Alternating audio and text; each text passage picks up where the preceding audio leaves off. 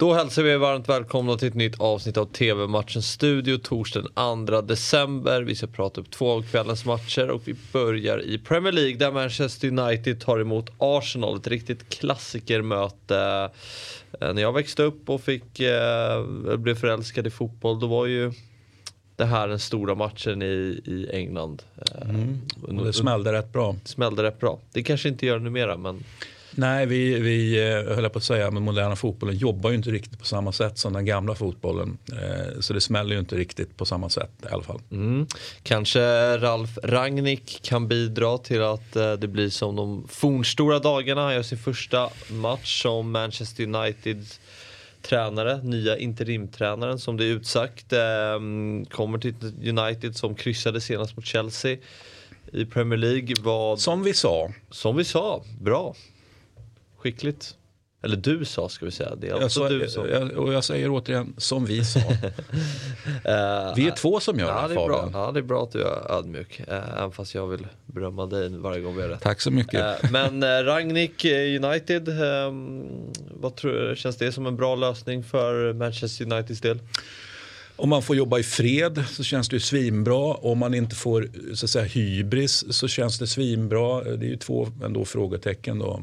Men, men med det sagt tycker jag att det känns jättebra. Mm. Jag förväntar mig att situationen de är i kommer att göra att han kommer in med ett mandat som är stort helt ja. enkelt.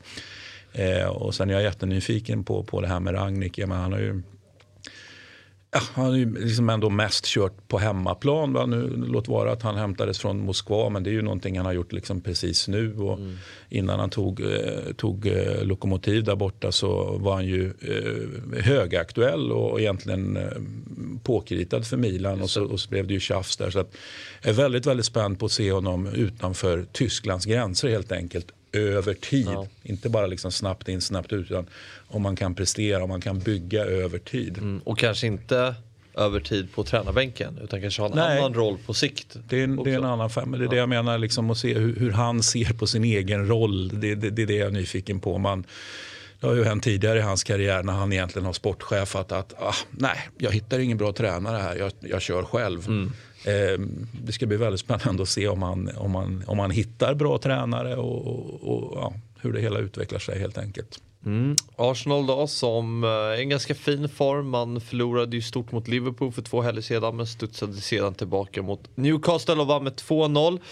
Uh, känns som att det, de är lite av en mediaskugga, Arsenal. De, liksom, de tar sina mm. segrar. Ja, nu förlorar man ju mot Liverpool här för två veckor sedan, men man gör ändå bra resultat nu. Det är lite av det gamla Arsenal nu, tycker jag, att man...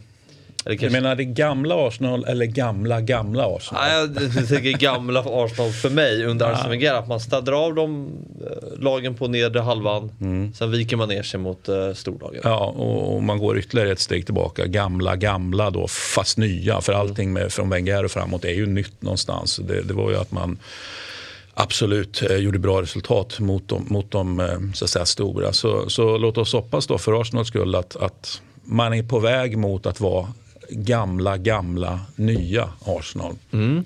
Arsenal. Men det tror vi inte nödvändigtvis. Arsenal står på tjugotre poäng, placerar sig på femte plats i tabellen. United på en tionde plats med arton poäng. Och ja, Christian, vad, vad tror du då? Vad... Jag tror ju på en Rangnick-effekt, det, det, det gör jag. Och det känns ju jobbigt då, eftersom mina...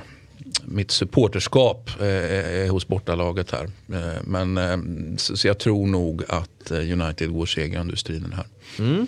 tjugoett femton startar matchen och ni ser den på Viasat Premium. Nu till Serie A och mötet mellan Lazio och Udinese som startar tjugo fyrtiofem. Det är ett Lazio som åkt på två tunga förluster mot Juventus och Napoli, senast fyra noll mot Napoli. Man blev rejält eh, utspelad där mot... Ja.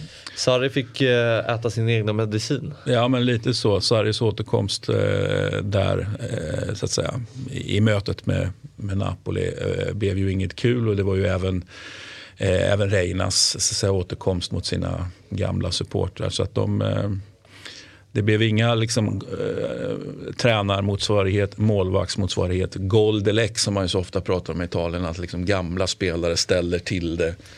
eh, de ställde inte till det speciellt mm. mycket för, för, för Napoli. Det kan man ju inte påstå.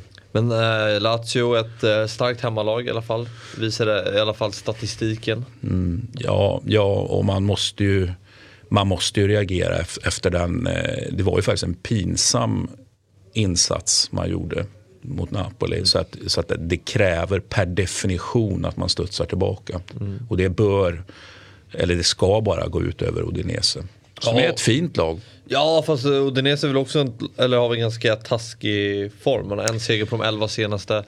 Roberto Pereira verkar missa den här matchen, mm. utskadad senast. Han är, ju, han är ju viktig då, inte, inte minst efter att De Paul flyttat till Atlético de Madrid, så att han, han är absolut viktig. Det är bra om han spelar, men det verkar som att han inte spelar. Så eh, vi får väl se, men jag tittar rätt mycket Udinese, mer eller mindre varje match, och det är liksom även, jag är medveten om att resultaten inte riktigt har, har, har kommit, och såg ju fint ut initialt, men det har kommit en dipp efter det resultatmässigt. Tycker ändå att man spelmässigt eh, presterar faktiskt ganska bra, så att jag är lite... Jag, jag är lite, jag är inte förvånad längre. Jag har varit med i fotbollen alldeles för länge för att bli förvånad, mm. men jag är ändå typ lite förvånad över att man inte har, har lyckats få ett par poäng till då, än mm. vad man har. Med det sagt så är jag inte ett dugg orolig för, för att de ska klara sig kvar, utan de, de klarar sig kvar eh, typ hur lätt som helst. Mm. Så uh, lite... Lite jobbig motståndare för, för Lazio här. Ja, det är ingen lätt Nej. motståndare, men, men Lazio måste prestera, och det finns flera spelare nu som måste, måste faktiskt eh, prestera. Och, ja, man kan prata Immobile och, och, och allt möjligt annat, och man kan prata backlinjen som har läckt, och så kan man prata med Linkovic Savic där jag kräver mer. Känns som att han fick en backlash här nu när han tryckte vidare Serbien i, i, ja, i kvalspelet helt enkelt med landslaget. Mm. Och ja, han har inte sett bra ut sen, sen han gjorde det, va? Så att jag räknar med att han studsar tillbaka också liksom, och käkar upp Udinese. mm, tio poäng har man upp till Champions League-plats, så krävs någon seger här om man vill haka ja, på nu, där. Nu är vi på, på det här med gränser. Ja, exakt, jag tänkte att vi touchade där. Allting, men... Kommer du bara i form så kan man suga upp ja. eh, liksom, till synes stora och, och, och också enligt en del till synes liksom, omöjliga. Så att man ligger efter ett visst antal poäng. Va? Så att, så att, men men det är ju det är onödigt att försätta sig i situationen. Mm. Så, så visst är det viktigt även, och, även där. Lazio vinst? Ja. Mm. tjugo fyrtiofem startar matchen som sagt, och ni ser den på C-more fotboll. Det var allt för idag. T V-matchens studio är tillbaka imorgon igen. Vi ses då, hej!